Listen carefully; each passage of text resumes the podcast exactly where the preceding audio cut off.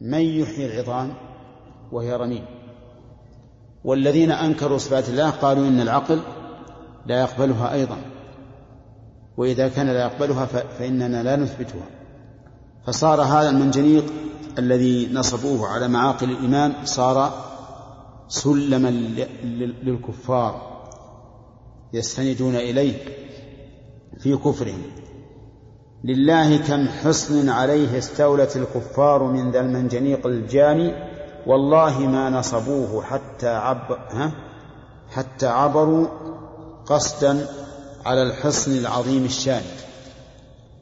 يعني أنهم لم لم ينصبوا هذا المنجنيق إلا ليعبروا إلى المنجنيق العظيم الشان إلى الحصن العظيم الشان وهو ما جاءت به الرسل. من أجل أن يهدموه ويقضوا عليه. ومن البلية أن قوما بين أهل الحصن واطوهم على العدوان. من البلية أن أهل الحصن الذي يرميهم هؤلاء بالمنجنيق واطؤوا أهل المنجنيق على العدوان وكأنه يشير إلى أهل التعطيل الذين قاموا ضد أهل الإثبات لأن الكفار ينصبون المنجنيق على من؟ على أهل الإثبات والإيمان فجاء قوم ممن يدعون أنهم مسلمون فنصبوا على أهل الإثبات نفس المنجنيق ولهذا قال ومن البلية أن قوما بين أهل الحصن واطوهم على العدوان ورموا به معهم وكان مصاب أهل الحصن منهم فوق ذي الكفران. يعني الذي أصاب أهل الحصن من هؤلاء الذين واطوا الكفار صار أشد من مصاب الكفار. لأن الكافر إذا رمى أهل السنة بشيء كل يرد قوله وكل ينفر منه. لكن إذا جاءنا إنسان من أهل الملة ينصب المنجنيق على على أهل السنة صار ذلك أشد لأن الذي من أهل الملة يقبل أكثر من الذي من الإنسان الكافر. قال وجرت فتركبت من كفرهم ووفاق من في الحصن أنواع من الطغيان لأنه صار العدو الآن من الداخل ومن الخارج.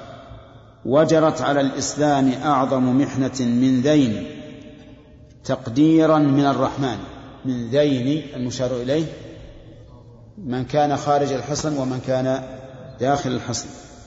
والله لولا أن تدارك دينه الرحمن كان كسائر الأديان. والحمد لله. يعني لولا أن الله تدارك دينه بمن من بهم من أهل السنة الذين يناضلون ويدافعون لكان كسائر الأديان. وما سائر الأديان؟ حرفت وكتمت وتلاعب بها الناس. لكن أقام أقام له الإله بفضله يزكا من الأنصار والأعوان. أقام الله سبحانه وتعالى لهذا الدين يزكا ما معنى اليزك؟ اليزك الظاهر والله أعلم أن معناه الجند القوي من من الأنصار والأعوان حتى ردوا كيد الحاقدين من داخل الحصن وخارجه. فرموا على ذا المنجنيق صواعقا وحجارة هدته للأركان. الحمد لله. رموا على هذا المنجنيق صواعق من فوق وحجارة من من تحت حتى هدموه وأزالوه وذلك بما يأتي. فاسألهم ماذا الذي يعنون بالتركيب؟ فالتركيب ست معاني يعني اسألهم ما هو التركيب الممتنع؟ الذي جعلوه وسيلة إلى إنكار صفات الله لأنه على حد زعمهم باطل. وما استلزم الباطل فهو باطل. التركيب يقول له ست معاني. إحدى معانيه هو التركيب من متباين كتركب الحيوان. يعني الأول النوع الأول أو المعنى الأول التركيب ما تركب من أشياء متباينة. مثل الحيوان مركب من أعضاء متباينة في حقيقتها وفي شكلها وفي منافعها. اللحم غير العظم والعظم غير الجلد والكبد غير الكرش. والكرش غير الأمعاء وهكذا. جسم واحد لكن مركب من أشياء عديدة لا يعلمها إلا الله عز وجل.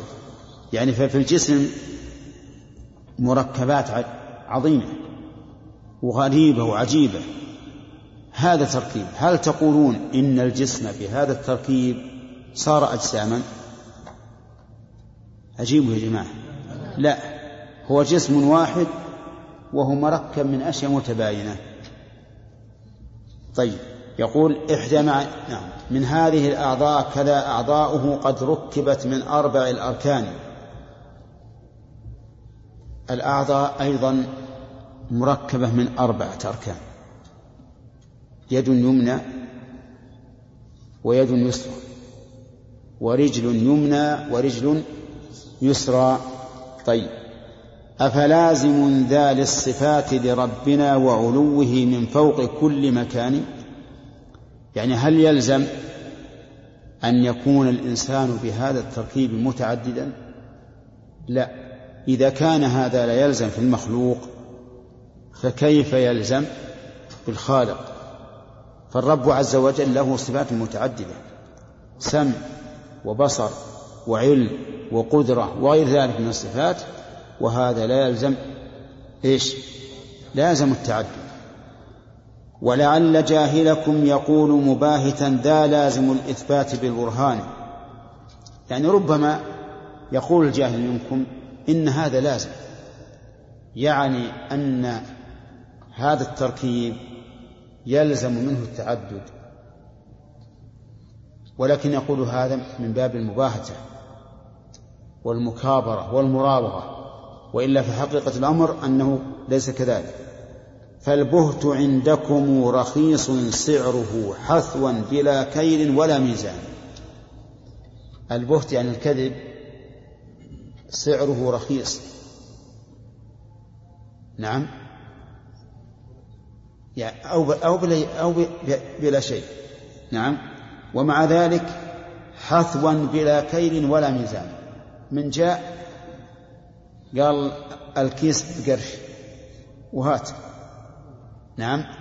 وهذا لا شك أنه بئس المطية. بئس مطية الرجل زعموا فهؤلاء والعياذ بالله لا يهمهم أن يبهتوا أو يكذبوا أو يقولوا شيئا لا يدخل في العقل بحجة أنه هو العقل. هذا وثانيها فتركيب الجوا... الجوار وذاك بين اثنين يفترقان. يعني تركيب بين شيئين متباينين لكنهما متجاوران. مثل تركيب الباب. الباب مع الجدار. هذا تركيب. أليس كذلك؟ الباب مع المحمل. المحمل الدائر عليه. البرواز. هذا تركيب لكن كل واحد منهما ها منفصل عن الثاني. ولهذا قال هذا وثن وثانيها فتركيب الجوار وذاك بين اثنين يفترقان كالجسر والباب الذي تركيبه بجواره لمحلة من بان. يعني كالباب الجسر والباب. الجسر اللي نسميه نحن السقف الذي على الباب ثم يركب الباب. وهذا هذا نوع من التركيب. يسمى هذا تركيب الجوار. وتركيب الجوار بالاتفاق لا يعني أنهما شيء واحد. كل يعرف أن المتجاورين متباينان. نعم. الثالث قال والأول المدعو تركيب نعم والأول ما هو الأول؟ التركيب تركيب الواحد من متباينين. والأول المدعو تركيب امتزاج واختلاط وهو ذو تبيان. أفلازم ذا من ثبوت صفاته؟ أيضا تعالى الله ذو السلطان. هل يلزم من ثبوت صفات الله أن يكون مركبا بالمعنى الأول أو بالثاني؟ يعني تركيب جوار أو تركيب تباين؟ لا. قال والثالث التركيب من متماثل. يجعل جواهر فردة الأكوان. هذا التركيب في في الجوهر. ها؟ الأركان. فردة الأكوان يصح الأركان أيضا. الثالث التركيب تركيب الفرد أو الجوهر. يتركب شيء شيء مع آخر مماثل له. مماثل له. وهذا وإن كان ابن القيم رحمه الله وشيخ الإسلام قد تكلما به من منذ قرون فقد أثبته العلم الحديث. وقضية علم آه، الذرة أو القنابل الذرية من هذا الباب لأن كل شيء وإن كان متماثلا فإنه يدور حول شيء كل شيء في الإنسان وفي غير الإنسان. ذرات يدور بعضها حول بعض وتتكون هذه الأجسام. منها اللين وهو الذي لا يلتصق بغيره كثيرا ومنها القاسي وهو الذي يكون منضما بقوة وكثرة مع الآخر. ولهذا نجد فرقا بين لين القطن ولين والحديد وقسوة الحديد أو الحجارة. وذلك لأن كل واحدة في الحديد والحجارة قد شدت إلى الأخرى بقوة بخلافها في الشيء اللين. هذا يسمونه الجوهر الفرد يسمونه فيما سبق عند الفلاسفة الجوهر الفرد. وهو الآن ثابت وأساس القنابل الذرية على هذا لأنها لأن النظرية فيها أن هذه المكونات للأجسام بالقنبلة تتمزق وتتفرق فيحصل تصدع في الجبال في الجدران حتى في, في, في, في الإنسان نفسه. نعم يقول والرابع والثالث التركيب من متماثل يدعى الجواهر فردة الأكوان والرابع الجسم المركب من هيولا وصورته لدى اليونان. آه، التركيب الهيولى والصورة. وهذا التركيب العام. لكل مركب. يعني فمثل الإنسان زيد عمر خالد إلى آخره هو في جسم مركب. يسمونه مركب من الهيولة والصورة. الهيولة يعني ما ما كما نقول الجسم. والصورة الشكل. فيقول كل شيء مركب من هيولاه وإيش؟ وصورته. والرابع الجسم المركب من هيولاه وصورته لدى اليوناني والجسم فهو مركب من ذين عند الفيلسوف وذاك ذو بطلان. الفلاسفة يقولون الجسم مركب من الهيولة والصورة. ولكن القيم يقول إنه ذو بطلان. ليس كذلك. فالجسم لا بد له من صورة. ما نقول إن الصورة مركبة معه. كل جسم لا بد له من صورة ولا صح أن نقول إنه مركب من شيئين هو نفس الشيء واحد ولا بد لكل شيء موجود بالفعل أن يكون له صورة على حسب ما يليق به. فأنتم تقولون إن الجسم مركب من الهولة والصورة من أجل إنكار صفات الله وغيرها. لأنكم إذا جعلتم الجسم مركبا من من شيئين صارت الصفات غير إيش؟ غير الموصوف. صفات الصفات غير الموصوف. وهذا هو الذي جعلهم ينكرون صفات الله لأنهم يقولون لو أثبتت لله صفة لازم تعدد القدماء. وأن تكون هذه الصفات قديمة ونفس الله عز وجل قديمة قديم فيلزم من ذلك تعدد القدماء. شيخ الإسلام ابن القيم أنكروا هذا وقالوا لا يمكن أن نقول إن الجسم مركب من شيء بل هو شيء واحد ولكن لا بد لكل شيء موجود من من صورة. طيب. يقول ومن الجواهر عند أركاب. نعم الجسم أيضا مركب. من الجواهر عند أرباب الكلام وذاك أيضا واضح البطلان. الجسم عند الفلاسفة من التركيب من القسم الرابع من التركيب. وعند أهل الكلام من القسم الثالث من القسم الثالث. وابن القيم ذكر بطلان الأول ثم ذكر بطلان الثاني قال وذاك أيضا واضح البطلان فالمثبتون فالمثبتون الجوهر الفرد الذي زعموه أصل الدين والإيمان قالوا بأن الجسم منه مركب ولهم خلاف وهو ذو ألوان. هؤلاء الذين يدعون أن الجسم مركب من الجواهر الفردة من الجواهر الفردة العلم الحديث يؤيد قوله في الواقع لكن ابن تيمية وشيخ الإسلام ابن القيم لم يكن العلم المادي قد انتهى إلى ما انتهى عليه اليوم وصاروا ينكرون هذا ويقولون إن الجوهر الفرد وهو الذي لا ينقسم هذا شيء ممتنع.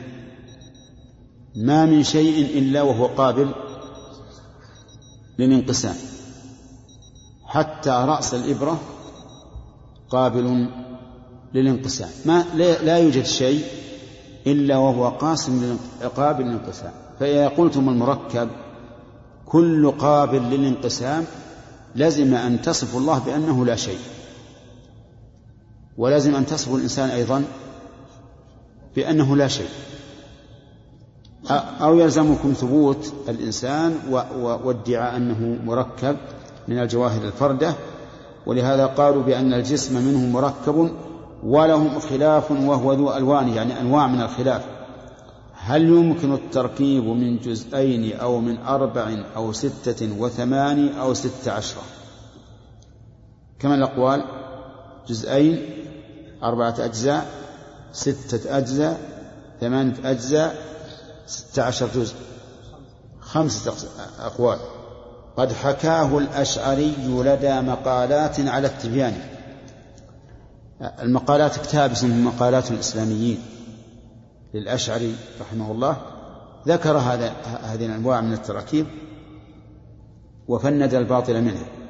أفلازم ذا من ثبوت صفاته وعلوه سبحان ذي السبحان, يعني هذا التركيب الذي هو تركيب الجواهر الفردة هل يلزم من إثبات صفاته أن نقول إنه مركب من الجواهر الفردة؟ أبدا لأن جنس الخالق يخالف جنس المخلوق ولا يمكن أن يوافق المخلوق في أي شيء من الأشياء. إذا كان نحن بني آدم مخلوقون من تراب والملائكة من من نور والجن من نار الآدم من تراب والملائكة من نور والشياطين والجن من النار. ومع ذلك فكلها أجسام ترى واختلفت في أصلها ومادتها. فكيف تلزمون بأن من أثبت لله صفة لزمه أن يجعل الله مركبا من الجواهر الفردة أو الهيولة والصورة أو ما أشبه ذلك. والحق أن الجسم ليس مركب من ذا ولا هذا هما عدمان. يعني ابن القيم رحمه الله ينكر أن يكون الجسم مركبا من الهيولة والصورة ويقول إن كل جسم فهو مقارن لصورته وليس مركبا منها وكذلك الجوهر الفرد. والجوهر الفرد الذي قد أثبتوه ليس في الحقيقة ذا إمكان لو كان ذلك أيضا ولو كان ذلك أي لو كان ذلك ثابتا لزم المحال إيش؟ بواضح ولا لواضح؟ نعم لزم المحال لواضح البطلان والبهتان من أوجه شتى ويعصر نظمها جدا لأجل صعوبة الأوزان. يعني أن إثبات الجوهر الفرد هذا مستحيل. وليس في الحقيقة ممكنا من أوجه متعددة لكن اعتذر المؤلف عن سردها من أجل صعوبة الأوزان يعني النظم ولكنها مذكورة في كتب شيخ الإسلام رحمه الله كثيرا وكذلك في بعض كتب ابن القيم.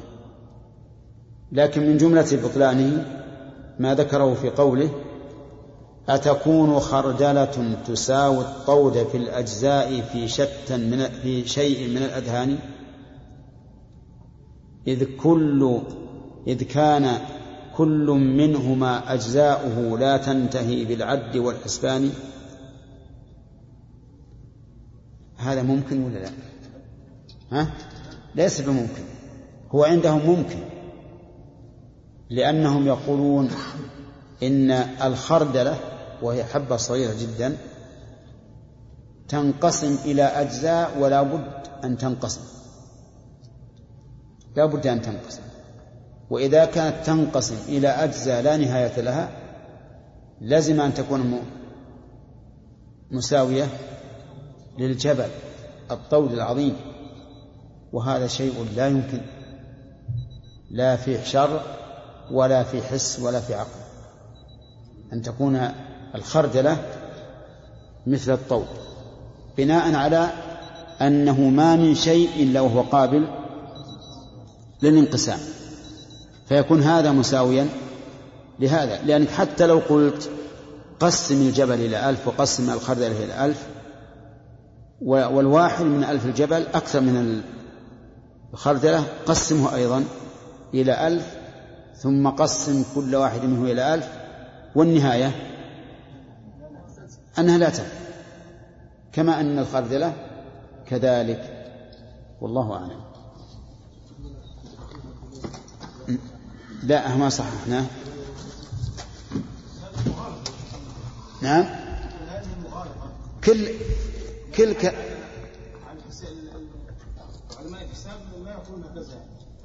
اذا كان شيء يعني إي نعم. هو كل كل كلامهم مغالط يا شيخ. نسأل الله العافية. وقفنا على الرابع جسم مركب. ها؟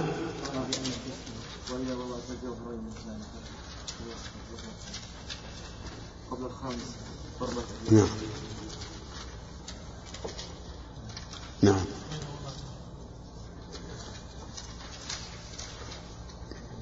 بسم قال المؤلف رحمه الله وإذا وضعت الجوهرين وثالثا في الوسط وهو الحاجز الوسطاني فلأجله افترقا فلا يتلاقيا حتى يزول. إذا فيلتقيان. هذا في الرد على المتكلمين الذين أثبتوا الجوهر الفرد. والفلاسفة أثبتوا التركيب من الهيولة والصورة. والعجب أن كل واحد منهم من هؤلاء رد على الآخر. وقال إن جوهر الفرد غير ممكن وإنما هو شيء في الخيال ولو أننا قلنا به للزم أن أن تتساوى الذرة الصغيرة التي لا منتهى لأجزائها بإيش؟ بالجبل الكبير لأن كل منهما ينتهي إلى لا شيء وهذا شيء محال مكابرة للحس و فلذلك كفى الله المؤمنين القتال برد بعض هؤلاء على بعض. وأولئك المتكلمون أيضا ردوا على هؤلاء بأن الهيولة هي الصورة وأنه لا يمكن وجود هيولة بلا صورة. الهيولة ماهية الشيء. لا بد أن يكون الهيولة على صورة معينة. لا تنفك إحداهما عن الأخرى. قال والخامس التركيب من ذات مع الأوصاف. هذا باصطلاح ثاني سموه تركيبا وذلك وضعهم ما ذاك في عرف ولا قرآن. الخامس التركيب من الذات والأوصاف. فالإنسان مثلا إنسان بشر ذات أوصافه الحياة والعلم والقدرة والسمع والبصر وما أشبه ذلك. قالوا فهذا تركيب. كيف كان تركيبا؟ قالوا هذا تركيب من الذات ومن الصفات. فسموا هذا تركيبا ومن ثم أنكروا صفات الله. قالوا لأننا لو أثبتنا لله صفة لزم إيش؟ لازم التركيب. ولكن ابن القيم رد عليهم فقال سموه تركيبا وذلك وضعه يعني اصطلاحه وليس من وضع اللغة. ما ذاك؟ في عرف ولا قرآن. يعني ليس هذا في عرف أهل اللغة ولا في القرآن الكريم العربي. أن يكون الموصوف وصفته وصفته مركبين أبدا. بل بل الموصوف لا يمكن أن يوجد بلا صفة. كل موصوف فلا بد كل موجود فلا بد له من صفة. قال لسنا نقر بلفظة موضوعة بالاصطلاح لشيعة اليونان. يعني أن أن ابن القيم أنكر هذا هذا النوع من التركيب وقال هذا ليس بتركيب. لأن كل ذات فهي ملازمة. لإيش؟ للصفات يا أخوان. كل ذات لا بد أن يكون لها صفة. وهل يمكن أن أن يكون الموصوف بصفاته مركبا من ذاته وصفاته؟ لا. إذ أن الصفات ملازمة للذات فلا وجود لذات بلا صفة أبدا. ولهذا قال لسنا نقر بلفظة موضوعة بالاصطلاح. ما هي اللفظة الموضوعة؟ هو التركيب من الذات والصفات وأن وجود الصفات مضافة إلى الذات يعتبر تركيبا. بالاصطلاح لشيعة اليونان اللي هم الذين هم المتفلسفة أو من تلقى عنهم من فرقة جهمية ليست بذي عرفان. هنا رحمه الله وصف الجهمية بأنهم مثل البقاوات تتابع بدون بدون معرفة. فهم أخذوا عن الفلاسفة هذا المعنى وقالوا إن هذا تركيب ولهذا ينكرون صفات الله عز وجل. من نعم. ليست في ذي عرفان من وصفه سبحانه بصفاته العليا. وش بعده؟ ويترك. مقتضى مقتضى القرآن. لو كانت اللفظة ونترك لكان جيدا. نعم. ونترك مقتضى القرآن. والعقل والفطرات أيضا كلها قبل الفساد ومقتضى البرهان. نعم يقول لسنا نقر بهذه اللفظة وننكر صفات الله سبحانه وتعالى ونترك مقتضى القرآن ومقتضى العقل ومقتضى الفطرة ومقتضى البرهان. لا يمكن أن نترك هذا من أجل اصطلاح حادث مأخوذ عن من؟ عن اليونان. أو عمن أخذ منهم من فرقة الجهمية الجاهلة. سموه ما شئتم. يعني سموا إثبات الصفات ما شئتم تركيبا أو غير تركيب. فليس الشأن في الأسماء بالألقاب فليس الشأن في الأسماء بالألقاب ذات الشأن. يعني ليس الشأن في, في أن تسموه شيئا مكروها فيكون مكروها. لا. لو سميتم هذا تركيبا ونفرتم الناس منه وقلتم إن هذا يستلزم أن يكون الباري عز وجل مركبا من ذات وصفات فإن هذا لا يقلب الحق باطلا. نعم. هل من دليل يقتضي إبطال ذا التركيب من عقل ومن فرقان؟ الجواب لا. ليس هناك دليل يمنع هذا التركيب. ونحن إنما نقول إنه تركيب بناء على تسميتكم إياه. وإلا فنعلم أن الإنسان بصفاته لا يكون مركبا من شيئين. بل, بل هو بصفاته واحد أو متعدد. واحد فلا تركيب. لكن أنتم إذا سميتموه تركيبا فنقول سموه ما شئتم نحن سنثبته لله عز وجل. هل من دليل يقتضي إبطال ذا التركيب ذا التركيب من عقل ومن فرقان؟ من عقل دليل عقل. من فرقان من قرآن. أي دليل سمع. والله لو نشرت شيوخكم لما قدروا عليه ولو أتى الثقلان. عندكم ولو ولا لو؟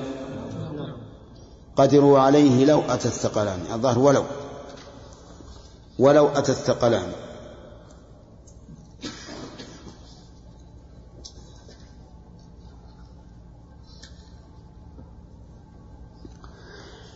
الخلاصة الآن أن هذا التركيب وهو تركيب الذات مع الأوصاف. نحن أولا نمنع أن يكون تركيبا. لأن الموصوف لا لا يرى تعددا بتعدد الصفات. وكل إنسان عاقل لا يرى أن الموصوف إذا وصف تعدد بتعدد الصفات.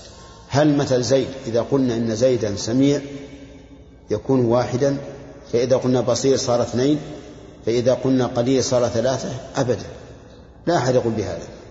ثانيا لو سلمنا جدلا أن هذا تركيب فهل من مانع منه أبدا لا مانع بل إن الكتاب والسنة والنظر دل على وجوده أي على وجود ذات موصوفة بماذا؟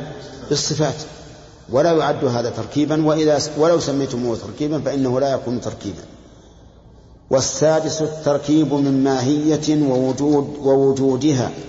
ما ها هنا شيئان. التركيب من الماهية والوجود. هذا أيضا يسمى تركيبا. ولكنه عند التأمل ليس بتركيب. ماهية الشيء هي ما يجاب عنه بما هو ما يسأل عنه بماء. فتقول ما هو؟ الجواب إنسان مثلا. هذه الماهية. يقول وجود الماهية الشيء والماهية شيء آخر. وجود الماهية شيء والماهية نفسها شيء آخر. فإذا قلت ماهية ووجود ماهية صار إيش؟ صار مركبا. صار مركبا من الماهية ووجودها ولكن هل هذا صحيح؟ لا يمكن أن يكون ماهية إلا بوجود. ووجود ماهية بلا وجود إنما هو في الذهن لا في الخارج. يعني قد يتصور الإنسان إنسانية بلا إنسان. كالتي يسمونها الكليات. لكن حقيقة الأمر هل يمكن يوجد إنسان بلا وجود؟ أبدا لا يمكن. ولهذا يقول المؤلف والسادس التركيب من ماهية ووجودها. وجود الماهية. ماهية وجود ماهية. قال ما ها هنا شيئان. هذا رد لهذا التركيب. يقول إن هذا التركيب لا يمكن أن يسمى تركيبا لأنه ليس هناك فرق بين الماهية ووجود الماهية. إلا إذا اختلف اعتبار إلا إذا اختلف اعتبارهما فذا في الذهن والثاني ففي الأعيان. فهناك يعقل كون ذا غير الذي غيرا لذا فعلى اعتبارهما هما غيران. يعني يقول رحمه الله إن الماهية هي وجود الشيء إلا إذا اختلف الاعتبار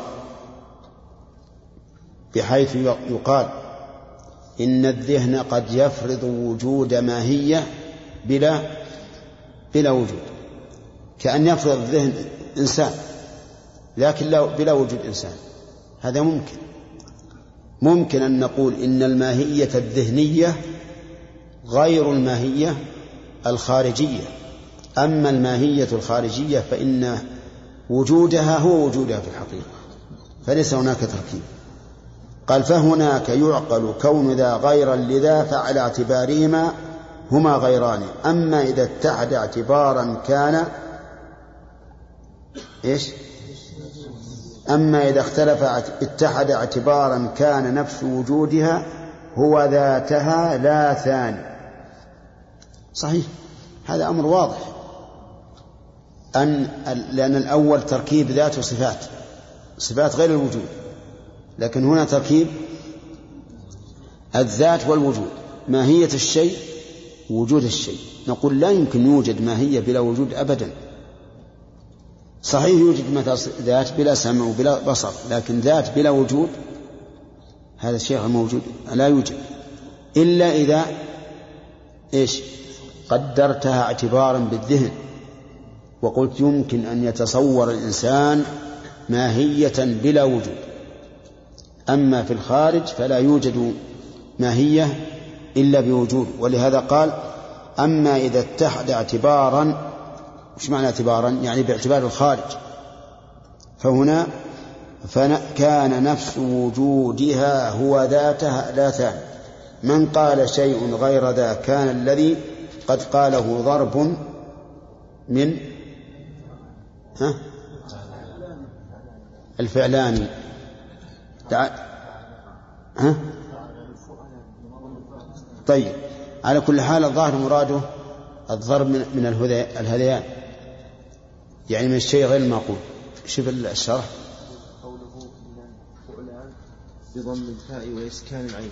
يعني يعني كلمة كلمة في وزن الفعلان. كالبهتان والبطلان ونحوهما. وهذا كما في قول المتنبي في رثاء أخت سيف الدولة بن حمدان واسمها خولة كأن فعلة لم لم تملأ فعلة كأن فعلة لم تملأ مواكبها ديار بتر ولم تخلع ولم تهب. وذلك أن المتنبي لم يصرح باسمها استعظاما لكونها ملكة بل كنا عن اسمها بفعلة. فلفظة فعلة حكمها حكم موزونها. ممتنع من الصرف للعلمية والتأنيث. خلاص. هذا من؟ هذا ابن عيسى. المهم الفعلان. وهذه إذا كان الفعلان يعني ضرب من الفعلان أي من الوصف الذي على وزن فعلان مثل البهتان. وهذا يفتح لنا بابا إذا أردنا أن نكني مثلا تريد أن تسأل عن شخص لا تحب أن يسمع أن يعرف اسمه عند الحاضرين. واسمه مثلا أحمد. تقول ما رأيت أفعل؟ يصلح ولا لا؟ يصلح تكنية طيبة هذه. ما رأيت مفعل؟ يعني محمد. تريد أن لا يعرف الحاضرون اسمه. وهذا جيد. أن أن يكنى عن الاسم بوزنه اللغوي فيكون المخاطب يعرف المقصود والحاضر السامع لا يعرف المقصود. نعم. بالضم. فلان. إيش؟ لا إلا قصد الفلان. كان الذي قد قاله ضربا. صح. ضربا يتعين هذا.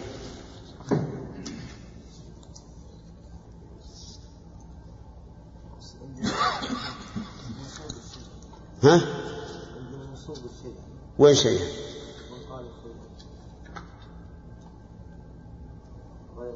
أجل نخليها نسخة. هذه تحتمل وجهين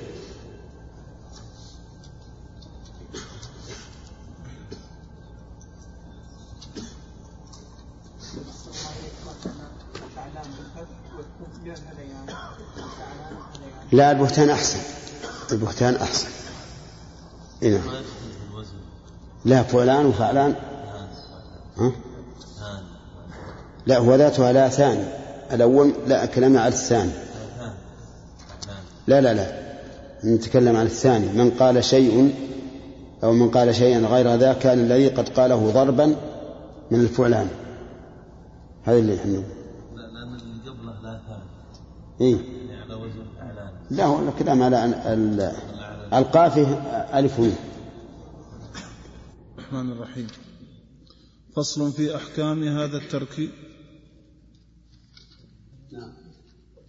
فصل في أحكام هذه التراكيب الستة.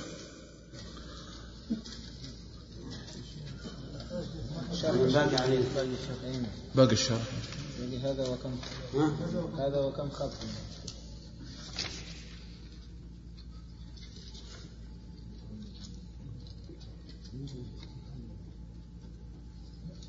خامس أخذنا. والسادس أخذنا. من قال شيئا إيه، وقفنا على من قال شيئا غير ذاك الذي قد قاله ضربا من الفعلان طيب.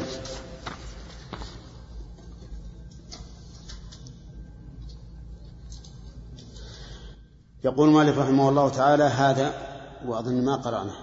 قرأت أنت؟ ها؟ نقرأه؟ إيه. الله نعم. بسم الله والخامس التركيب من ذات مع الأوصاف هذا باصطلاح ثاني. سموه تركيبا وذلك وضع ما ذاك في عرف ولا قرآن. لسنا نقر بلفظة موضوعة في الاصطلاح لشيعة اليونان أو من تلقى عنهم من فرقة جامعية ليست بذي عرفان من وصفه سبحانه بصفاته العليا ويترك مقتضى القرآن. آه، النسخة اللي عندنا لسنا نقر بلفظة موضوعة. ولكن يقول الشارح عيسى رحمه الله لا الصواب لسنا نفر بدليل قوله من وصفه سبحانه بصفاته العليا. يعني ليس لسنا نفر من وصفه من أجل لفظة موضوعة باصطلاح ليس معروفا في اللغة العربية ولا في لغة القرآن. وعلى هذا فيكون آه، يكتب بدل نقر لعله نفر.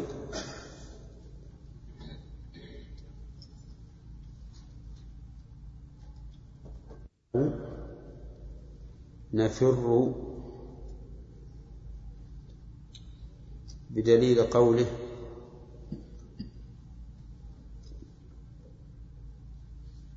من وصفه سبحانه.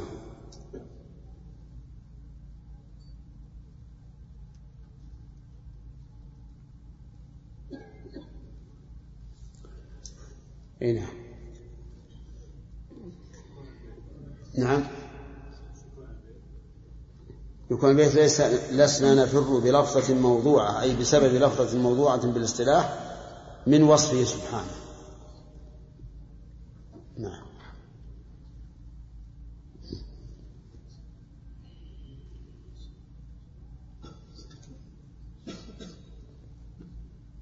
اقرأ الأبيات مرة ثانية. لسنا نفر. لسنا نفر بلفظة موضوعة في الاصطلاح لشيعة اليونان أو من تلقى عنهم من فرقة جامعية ليست بذي عرفان. من وصفه سبحانه بصفاته العليا ويترك مقتضى القرآن. ونترك.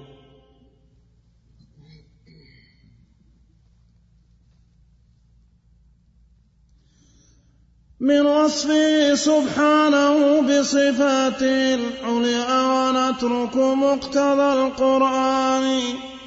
والعقل والفطرة والعقل والفطرة أيضا كلها قبل الفساد ومقتضى البرهان. سموه ما شئتم. مقتضى القرآن ومقتضى العقل. والفطرات أيضا كلها قبل الفساد. والعقل والفطرة. ومقتضى البرهان.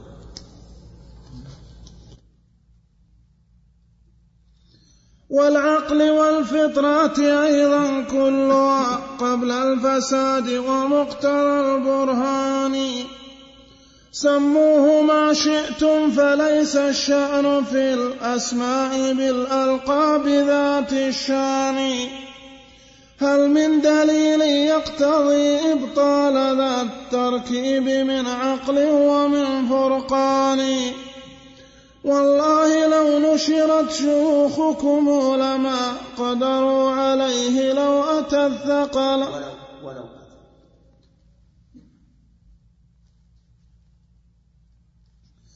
والله لو نشرت شيوخكم لما قدروا عليه ولو أتى الثقلان بسم الله الرحمن الرحيم. هذا الخامس من التركيب. تركيب الذات مع الأوصاف. ويقول ابن القيم إن هذا التركيب اصطلاح حادث وأن هذا لا يلزمنا بأن نفر من وصف الله تعالى بصفاته ونترك مقتضى, القرآن والعقل والفطرات قبل تغيرها وفسادها ومقتضى البرهان. بل نقول إن الله سبحانه وتعالى ذو ذات وصفات. حتى وإن سمعتموه تركيبا فإن ذلك لا يهم لا يهمنا. قال سموه ما شئتم فليس الشأن في الأسماء بالألقاب ذات الشأن بل الشأن بالمعاني. فهل هناك دليل يقتضي إبطال هذا التركيب من عقل ومن فرقان يعني من عقل ومن قرآن الفرقان هنا القرآن. الجواب الجواب لا. ليس هناك دليل يقتضي إبطال هذا التركيب. ولا يضرنا إذا سمعتموه تركيبا. ثم قال والله لو نشرت شيوخكم لما قدروا عليه ولو أتى الثقلان. يعني ما لا, لا يقدر شيوخكم لو نشروا أي بعثوا بعد موتهم ما قدروا, ما قدروا على أن يأتوا بدليل على الفرقان. نعم. والسادس التركيب من ماهية ووجودها ما ها هنا شيئان. إلا إذا اختلف اعتبارهما فذا في الذهن والثاني ففي الأعيان.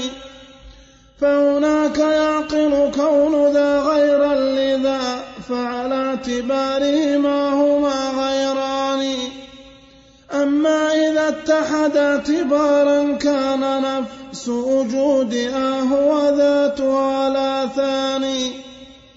من قال شيئا غير ذا كان الذي قد قاله ضربا من الفعلان. الفعلان. هذا أيضا نوع عند الفلاسفة.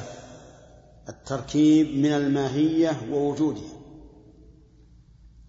وهذا هذا التركيب باطل. وذلك لأن الماهية هي عين وجودها. إذ لا يعقل ماهية بلا وجود إلا في في الذهن. فإن الذهن قد يتصور وجود ماهية بلا وجود كما يتصور اجتماع اجتماع النقيضين وارتفاع النقيضين مع أن ذلك في الخارج لا, لا يمكن.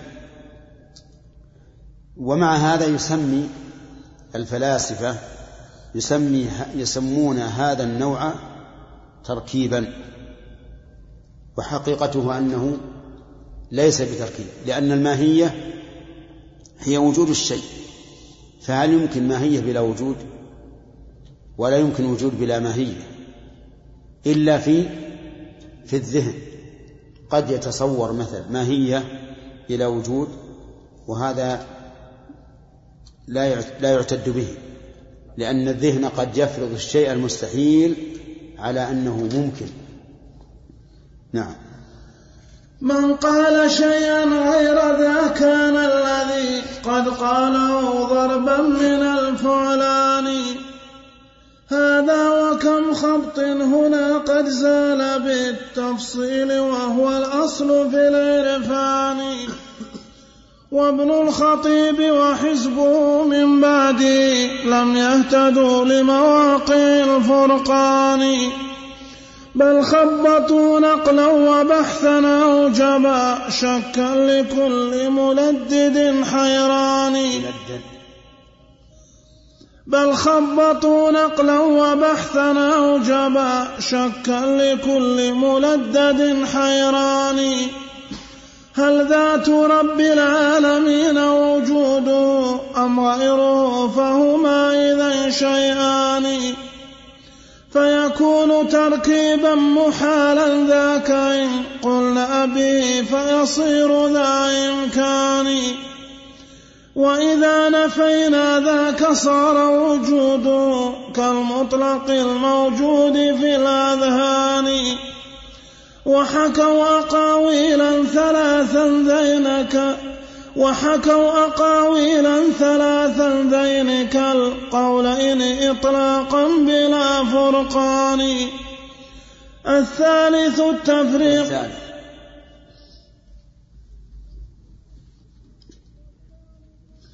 والثالث التفريق بين الواجب الآلى وبين وجود ذي الإمكان. وسطوا, وسطوا عليها كلها بال كلها. وسطوا عليها كلها بالنقض والإبطال والتشكيك للإنسان.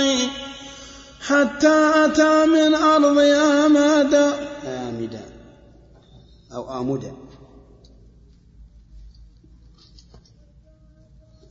حتى أتى من أرض آمد آخرا. ثور كبير بل حقير الشان. قال الصواب الوقف في ذا كله والشك فيه ظاهر التبيان. هذا قصارى بحثي وعلومي إن شك في الأن هذا قصارى بحثي وعلومي أن شك في الله العظيم الشان. هذا تكميل لما سبق في النوع السادس من التركيب وهو التركيب من الوجود والماهية. وهو رأي من؟ رأي الفلاسفة. يقولون إن الشيء مركب من وجوده وماهيته. ونحن نقول إن الوجود هو الماهية ولا ولا يتصور انفكاك أحدهما عن الآخر إلا في الذهن. أما في الواقع والحقيقة والخارج فإنه لا يمكن أن يفترقا. قال هذا وكم خبط هنا قد زال بالتفصيل وهو الأصل في العرفان. الخبط معناه التحدث بالشيء على غير روية بل يخبط خبط عشواء يقول كم من خبط قد زال بالتفصيل وهو الأصل ولهذا نجد أن التفصيل دائما في الأقوال المضطربة يكون حلا للنزاع. مثال ذلك مثلا اختلافهم في الجسم. هل يوصف الله بأنه ذو جسم أو لا؟ فمنهم من أنكر ذلك ومنهم من أثبته ومنهم من فصل وكذلك الحيز والحد وما أشبه ذلك من الكلمات المحدثة التي اختلف الناس في إثباتها أو نفيها. فيأتي التفصيل فيقضي عليها ويبين الحق. فالأصل في هذه المجملات المشتبهة الأصل أنها تحل بماذا؟ بالتفصيل. ثم قال المؤلف وابن الخطيب وحزبه من بعده لم يهتدوا لمواقع الفرقان. ابن الخطيب هو الرازي المفسر المشهور. والمتكلم الصوفي الفلسفي معروف يعتبر من أذكياء العلماء وله شطحات كثيرة في التفسير وغيره ولكن يقال إنه في آخر عمره تاب تاب إلى الله والله أعلم. لكن مؤلفاته معروفة شهيرة يقول لم يهتدوا لمواقع الفرقان بل خبطوا نقلا وبحثا. خبطوا نقلا أي فيما نقلوه فيما نقلوه عن غيرهم. وبحثا فيما ناقشوه من آراء غيرهم. ولهذا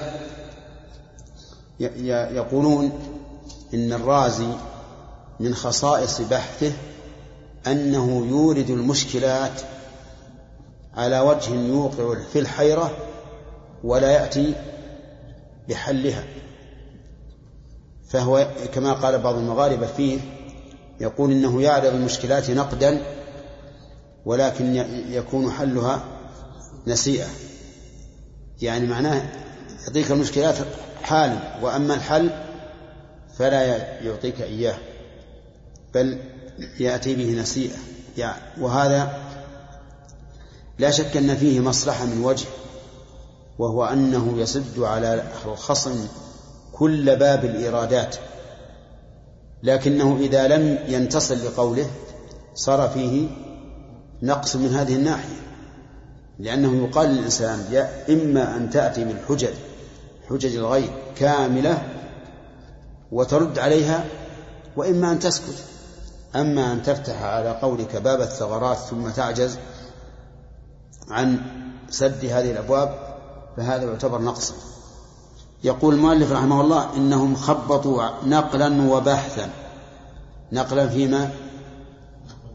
فيما نقلوه عن غيرهم وبحثا فيما ناقشوه أوجب شكا أوجب الضمير يعود على المنقول والمبحوث. شكا لكل ملدد حيران. الملدد معناها الذي لم لم تيسر له الأمور. بل يلدد الله أمره ولا ييسر له أمره والحيران معروف المتحير. هل ذات رب العالمين وجوده أم غيره؟ فهما إذا شيئان. مبني على ما سبق التركيب السادس. هل ذات الله هي عين وجوده؟ أم هناك ذات ثم وجود؟ الوجود شيء آخر. إن قلنا بالثاني صار هناك تركيب بين الذات والثاني والوجود. يقول أم غيره فهما إذن شيئان. فيكون تركيبا محالا محالا ذاك إن قلنا به معلوم إذا قلنا إن وجوده غير ذاته لزم من هذا التركيب التعدد أن يكون هناك وجود وهناك ذات. وقد سبق لنا أن هذا التركيب باطل وأن وجود كل شيء هو ذاته هذا باعتبار الأمر الخارج. لا باعتبار ما يفرضه الذهن فالذهن قد يفرض أشياء مستحيلة. فيكون تركيبا محالا. ذاك إن قلنا به فيصير ذا إمكان. يعني إن قلنا به صار ذا إمكان مع أنه شيء محال. وإذا نفينا ذاك صار وجوده كالمطلق الموجود في الأذهان. يعني أو نقول بنفي ذلك. يعني أن أن ذات الله ليست هي عين وجوده فيكون وجوده كالمطلق الموجود في الأذهان. معنى المطلق إذا قالوا الشيء المطلق في الذهن يعني الذي لا يتقيد بصفة بل هو موجود بشرط الإطلاق ليس له صفة لا وجود ولا حياة ولا غيرها من الصفات. فهم الآن ذكروا قولين هل وجوده هل ذاته في عين وجوده أو هما شيئان؟ أو هما شيئان. وإذا نفينا الشيئين صارت الذات موجودة وجودا مطلقا بشرط الأطلاق. ومعنى مطلقا يعني غير متصلة بصفة. وهذا لا يمكن أن يوجد في الخارج. أبدا لا يوجد شيء موجود إلا وهو متصل بصفة. نعم. يقول وحكوا أقاويلا ثلاثا. أقاويلا صرفها المؤلف من أجل استقامة الوزن وإلا فإنها ممنوعة من الصرف لصيغة منتهى الجموع. أقاويلا ثلاثا ذين كالقولين إطلاقا بلا فرقان كما عرفت؟ ها؟ بين الأعلى وبين وجوده الإمكان إيش؟ وحقوا أقاويلا ثلاثا. ذلك الأعلى وبين وجوده الإمكان لا بيجي هذا بالشرط الثاني. ما عندنا الثاني ما عندنا طيب نشوف. ذينك القولين إطلاقا بلا فرقان. الفرقان هو ما أشار إليه المؤلف أولا بأنه يقال إن كان المراد الفرض الفرض الذهني فيمكن أن تنفك الذات عن إيش؟ عن الوجود. وأما إذا كان الحقيقة الواقعة فلا يمكن أن تنفرد الذات عن الوجود إذ أن الذات هي عين وجودها قال والثالث التفريق بين الواجب الأعلى وبين وجود ذي الإمكان. يعني يفرقون بين الواجب الوجود وهو الله وبين الممكن الوجود وهو المخلوق. فيقال الرب ذاته عين وجوده بخلاف المخلوق. فتكون الأقاويل الآن ثلاثة إما النفي أن نفي أن يكون الوجود هو عين الذات أو يكون هو عين الذات ويكون مركبا أو يكون أو يفرق بين وجود الممكن ووجود الواجب. قال وسطوا عليها كلها بالنقد والإبطال والتشكيك للإنسان. يعني لما ذكروا الأقاويل الثلاثة نقضوها كلها. طيب وأتوا ببدلها؟ لا. فبقي الإنسان متحيرا.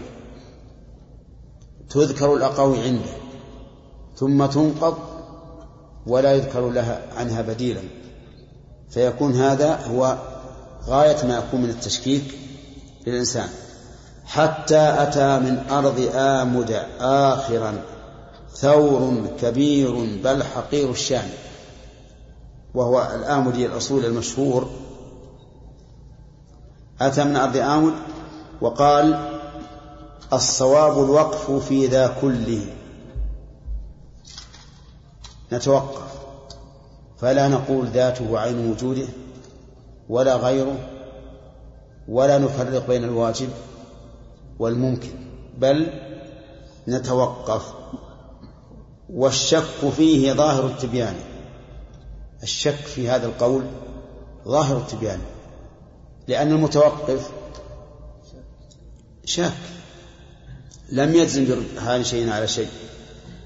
هذا قصارى بحثه وعلومه. أنشك. هذه أنشك بدل من قصارى يعني قصارى بحثه أنشك في الرحماء في الله العظيم الشان. فصار غاية أمره الآمدي إيش؟ الشك في الله والعياذ بالله. وهذا غاية ما يكون من الضلال. نعم. فصل في أحكام هذه التراكيب الستة. فالأولان حقيقة التركيب لا. فالأول فالأولان حقيقة التركيب لا. تعدوهما في اللفظ والأذهان. وكذلك الأعيان أيضا إنما التركيب في ذلك النوعان والأوسطان هما اللذان تنازع العقلاء في ترك بالألف؟ نعم. والأوسطان هما اللذان تنازع العقلاء في تركيب ذي الجثمان. ولهم أقاويل ثلاث قد حكيناها وبينا أتم بياني والآخران هما اللذان عليهما دارت رح الآخران. الآخران. والآخران هما اللذان عليهما دارت رحى الحرب التي تريان أنتم جعلتم وصله سبحانه. أنتم جعلتم وصله سبحانه. وصفه؟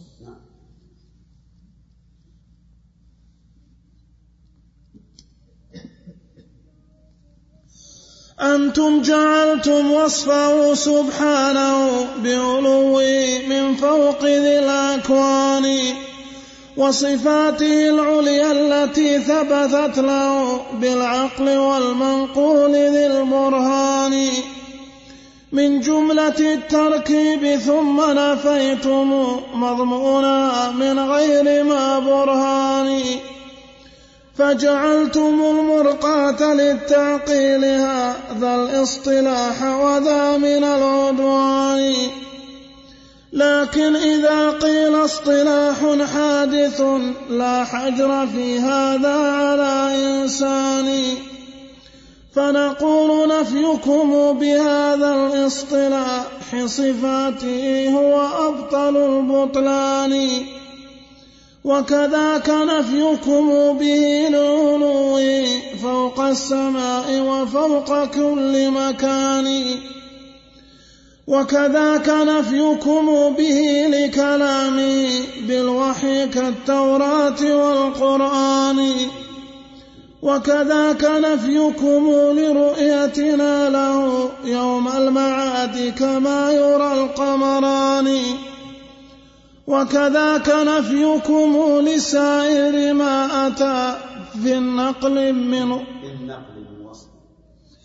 وكذاك نفيكم لسائر من وكذاك نفيكم لسائر ما أتى في النقل من وصف بغير معاني كالوجه واليد والأصابع والذي أبدا يسوءكم بلا كتمان وبود وبودكم لو وبودكم لو لم وبودكم لو لم يقله ربنا ورسوله المبعوث بالبرهان. وبودكم وبودكم والله لما قالها أن ليس يدخل مسمع الإنسان. بين المؤلف رحمه الله أحكام هذه التراكيب الستة. فالأولان حقيقة التركيب لا تعدوهما وهما التركيب بين متباينين والتركيب بين متجاورين. فهنا التركيب فيهما واضح. فالجسم مثلا مركب من عظم ولحم وعصب وجلد وما أشبه ذلك. والباب في إطاره مركب من إيش؟ من الباب والإطار السارية وما أشبه ذلك. يقول لا تعدوهما في اللفظ والأذهان وكذلك الأعيان أيضا إنما التركيب فيها ذلك النوعان.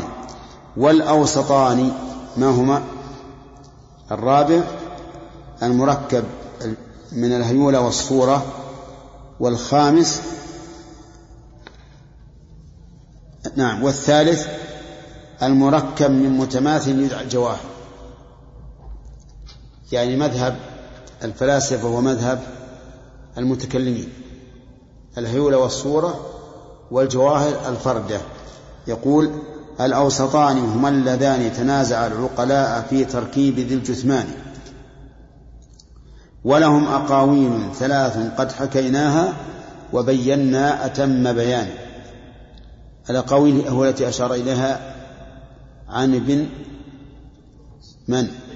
عن ابن الخطيب. والآخر والآخران هما اللذان عليهما دارت رحى الحرب التي تريان. وهي التركيب من الذات ومن من الذات والصفات ومن الماهية والوجود. لأن الماهية والوجود في الحقيقة لا يعدو أن يكون من باب التركيب من الذات والصفات إذ أن الوجود صفة للموجود. ثم قال المؤلف أنتم جعلتم وصفه سبحانه بعلوه من فوق ذي الأكوان وصفاته العليا التي ثبتت له بالعقل والنقل والمنقول ذي البرهان جعلتموها من جملة التركيب ثم نفيتم مضمونها من غير ما برهان. فجعلوا اتصاف الله بصفاته من باب إيش؟ من باب التركيب. وقالوا التركيب في حق الباري ممتنع.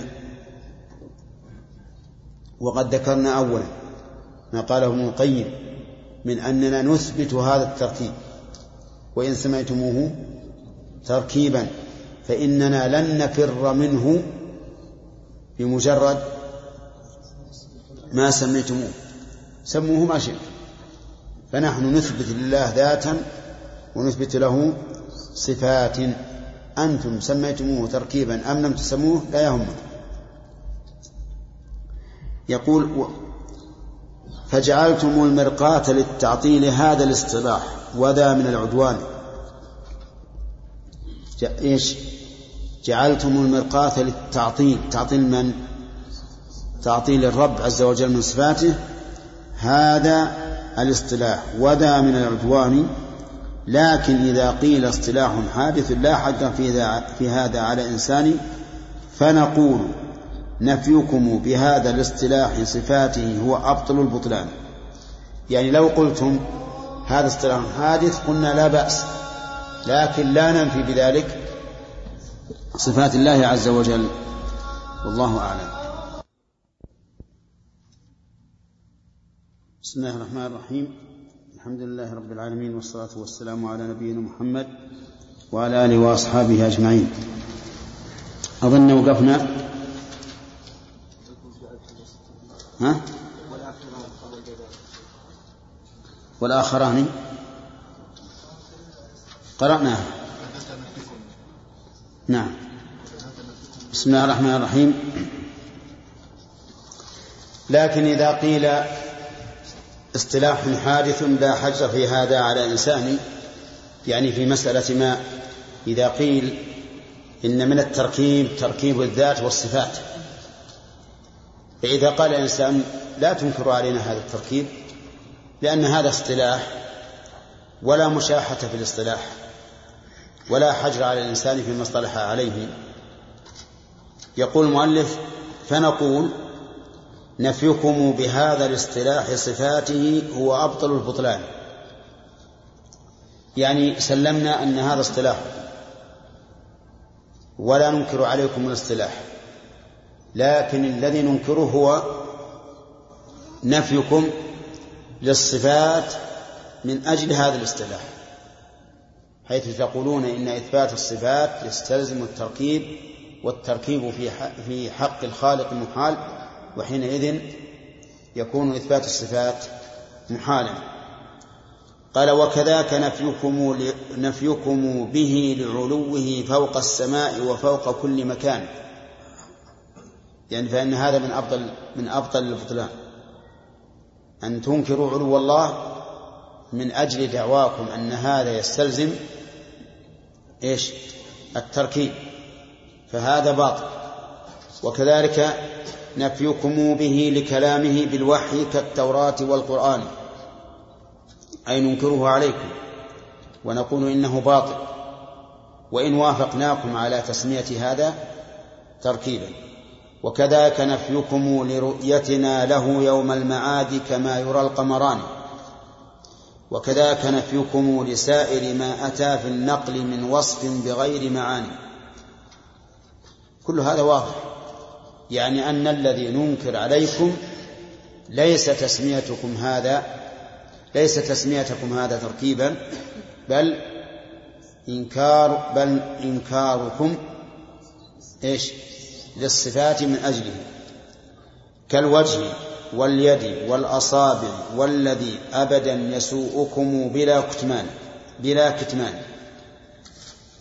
الوجه ثابت لله عز وجل بالقرآن والسنة وإجماع السلف وكذلك اليد والأصابع ثبتت بالسنة وكذلك الذي يسوءكم أبدا كنزوله إلى السماء الدنيا وما أشبه ذلك. وبودكم لو لم يقله ربنا ورسوله المبعوث بالبرهان. يعني أنكم تودون أن الله لم يصف نفسه بهذه الصفات.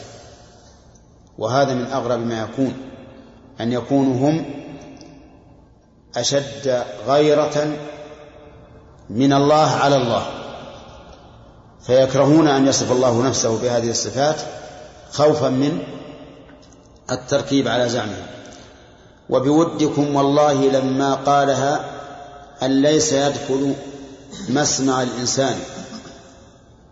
يعني أنكم تودون أولا أن الله لم يقله ولا رسوله. ثم تودون ثانيا أن لا تدخل مسمع الإنسان. ولا يسمعه الناس ولا تبلغهم. قام الدليل على على استناد الكون أجمعه على نعم. قام الدليل على استناد الكون أجمعه إلى خلاقه الرحمن. نعم. يعني أن الكون كله مفتقر إلى الله عز وجل. لأنه هو الخلاق الذي خلقه وأتى بالرحمن لأن الخ... لأن الكون مفتقر لرحمة الله عز وجل. فلولا رحمة الله ما قام هذا الكون بأجمعه ما قام قط يعني الكون. نعم. قام الدليل. ما قام يعني الدليل؟ قط على انتفاء صفاته وعلوه من فوق ذي الأكوان. فليس في القرآن ولا في السنة نفي صفات الله. الذي فيهما نفي المماثلة. ليس كمثله شيء. لم يكن له كفوا أحد هل تعلم له سميا؟ وهذا لا يدل على انتفاء الصفات وإنما يدل على إيش؟ على كماله وأنه لكماله لا يوجد له مثيل. هو واحد وهو واحد في وصفه وعلوه ما للورى رب سواه ثاني. فلأي معنى تجحدون علوه وصفاته بالفشل والهذيان؟ فشل الكلام اللغو والهذيان الكلام الذي لا يقصده صاحب صاحبه بل يأتي من كبر أو نحو. هذا وما المحذور؟ إلا أن يقال مع الإله لنا إله ثاني وهذا هو الشرك هذا هو المحذور. أما أن يقال إن الله واحد متصل بالصفات اللائقة به فهذا ليس بمحذور. المحذور أن تجعل مع الله إلها آخر أو أن يعطل عن صفات كماله هذان محذوران محظوران. ما هما؟ الشرك والثاني التعطيل. وقول محذوران أي يجب الحذر منهما. وقول محظوران أي ممنوعان شرعا. بل وعقلا أيضا. فإن العقل قد دل على أن الله سبحانه وتعالى متصل بصفات الكمال وأنه لا شريك له في ذلك. أما إذا ما قيل رب واحد أوصافه أربت على على الحسبان فإن هذا ليس بمنكر. إذا قيل هو رب واحد لكن صفاته لا تحصى. أربت يعني زادت على الحسبان أو الحسبان يعني الحساب. وهو القديم فلم يزل بصفاته متوحدا بل دائم الإحسان. وهو القديم وصفا وليس اسما. فإنه ليس من أسماء الله القديم لأن ذلك لم يرد لا في القرآن ولا في السنة ولكن يوصف بأنه قديم. والقدم عندهم ليس هو القدم في اللغة العربية القدم في اللغة العربية سبق الغير ولو كان حادثا كما في قوله تعالى والقمر قدرناه منازل إيش؟ حتى عاد كالعرجون القديم. أما القديم عند الفلاسفة والمتكلمين فهو الذي لم يسبق بعدم. ومع ذلك لا نسمي الله به وإن كان معناه صحيحا لكننا لا نسمي الله به لأن الأسماء توقيفية. وقد ذكر أهل العلم أنه يغني عنه عنه الأول الذي جاءت الذي جاءت به النصوص. وفيه دلالة صريحة على أنه لم يسبقه أحد ولم يقارنه أحد في وجوده عز وجل وأن الأمور تؤول إليه لأن الأول قد يكون مشتق من الأول أيضا. إنما قول المؤلف وهو القديم من باب إيش؟ من باب الوصف لا الاسم وهو القديم فلم يزل بصفاته متوحدا. بل دائم الإحسان. فبأي برهان نفيتم ذا وقلتم ليس ها نفيتم ذا فبأي برهان نفيتم ذا وقلتم ليس هذا قط في الإمكان. والاستفهام هنا للنفي والتحدي. يعني أي برهان ينفي ذلك وأنه لا يمكن أن يتصف بالصفات إن كان فأتوا به. فلئن زعمتم أنه نقص فذا بهت فما في ذاك من نقصان. نعم. يعني لو قلتم ننفي ثبوت الصفات له لأنه يقتضي أن يكون مركبا من ذات وصفات وهذا نقص. ماذا نقول؟ نقول هذا كذب وبهت. فأي نقص يكون في اتصاف الله في اتصاف الله عز وجل بالصفات الكاملة.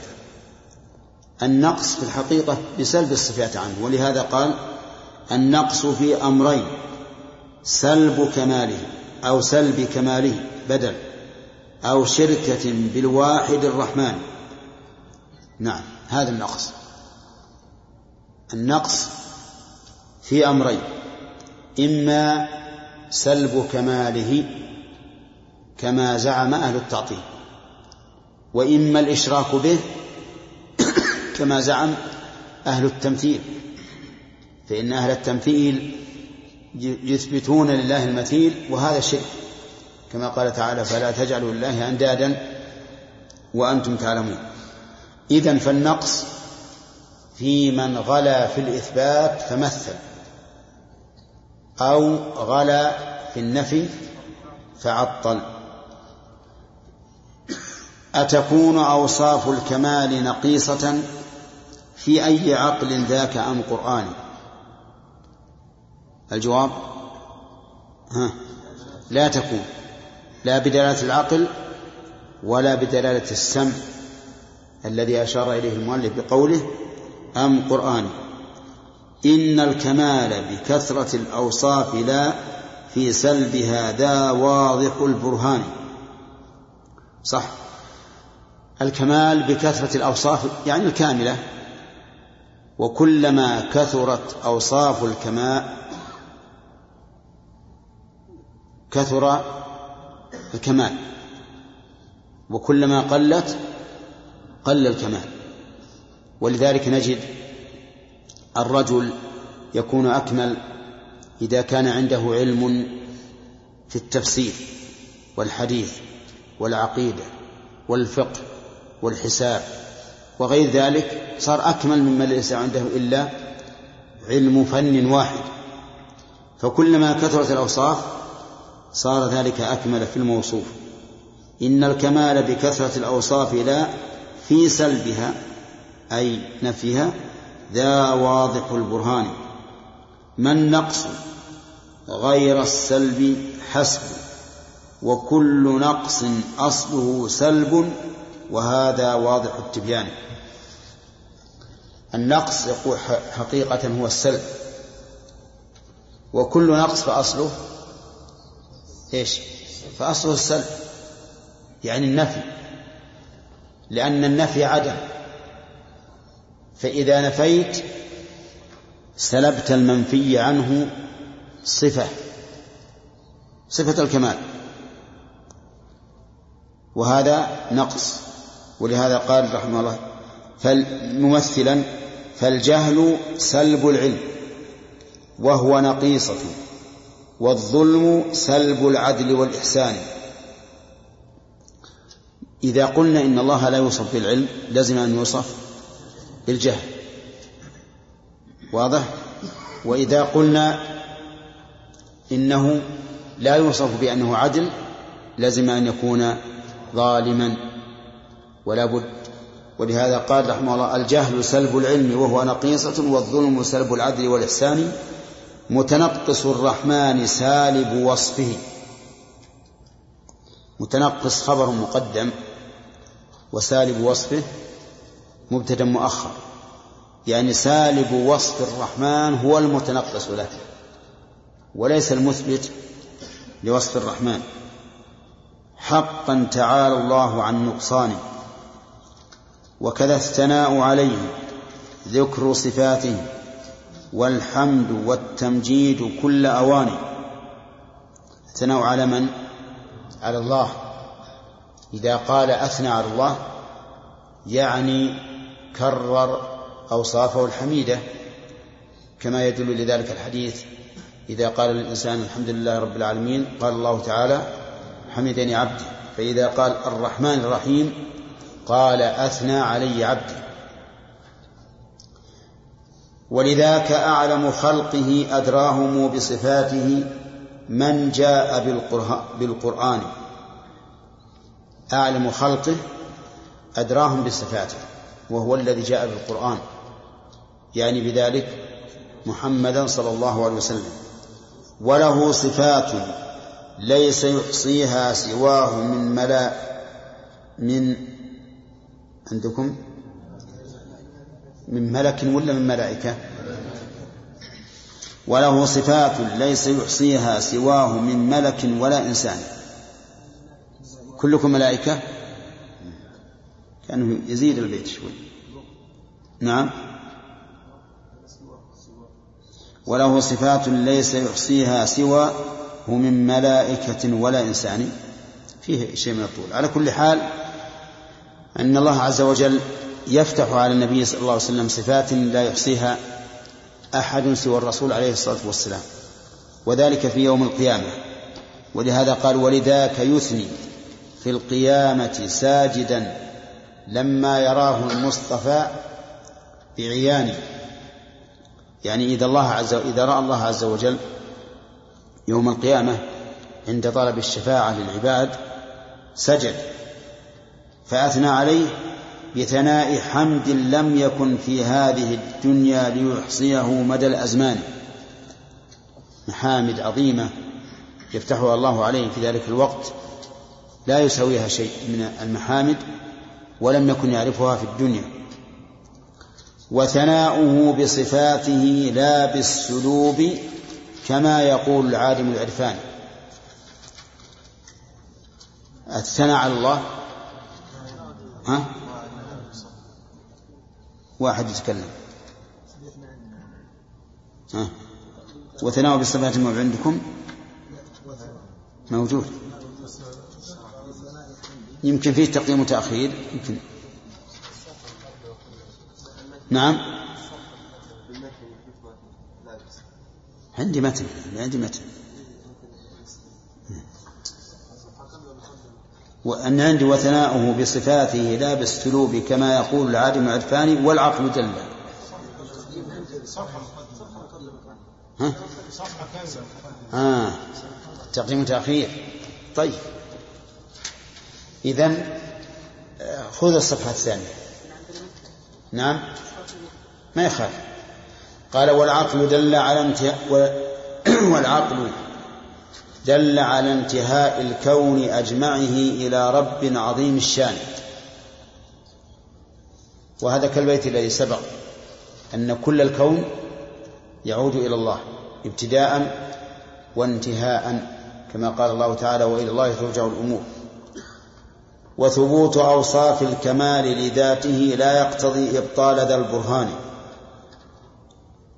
يعني أن أوصاف الكمال لا تقتضي إبطال هذا البرهان وهو أنه موصوف بالمحامد وكل الأشياء ترجع إليه. والكون يشهد أن خالقنا تعالى ذو الكمال ودائم السلطان. ها؟ نعم. والكون يشهد أن خالقه تعالى ذو الكمال ودائم السلطان.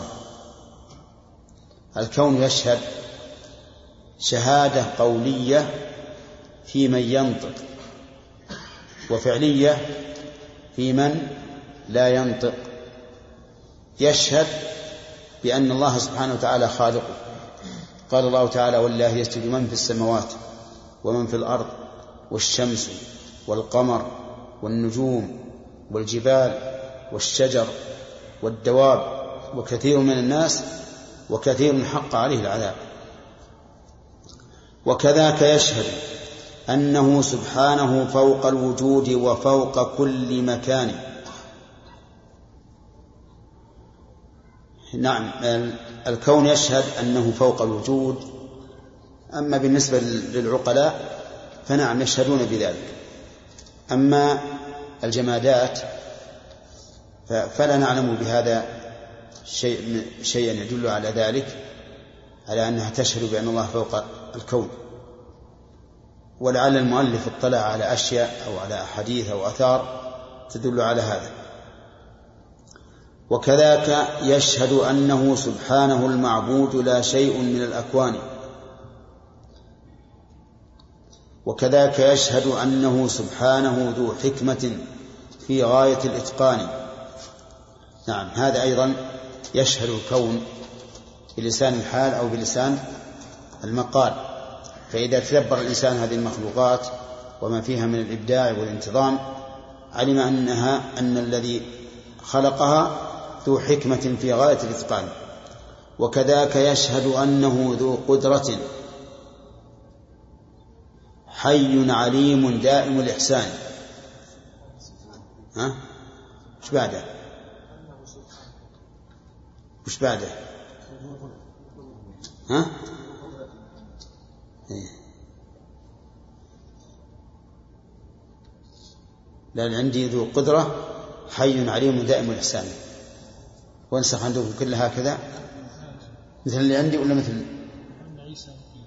مثل اللي عندي إيه. طيب وكذاك يشهد أنه الفعال حقا كل يوم ربنا في شان.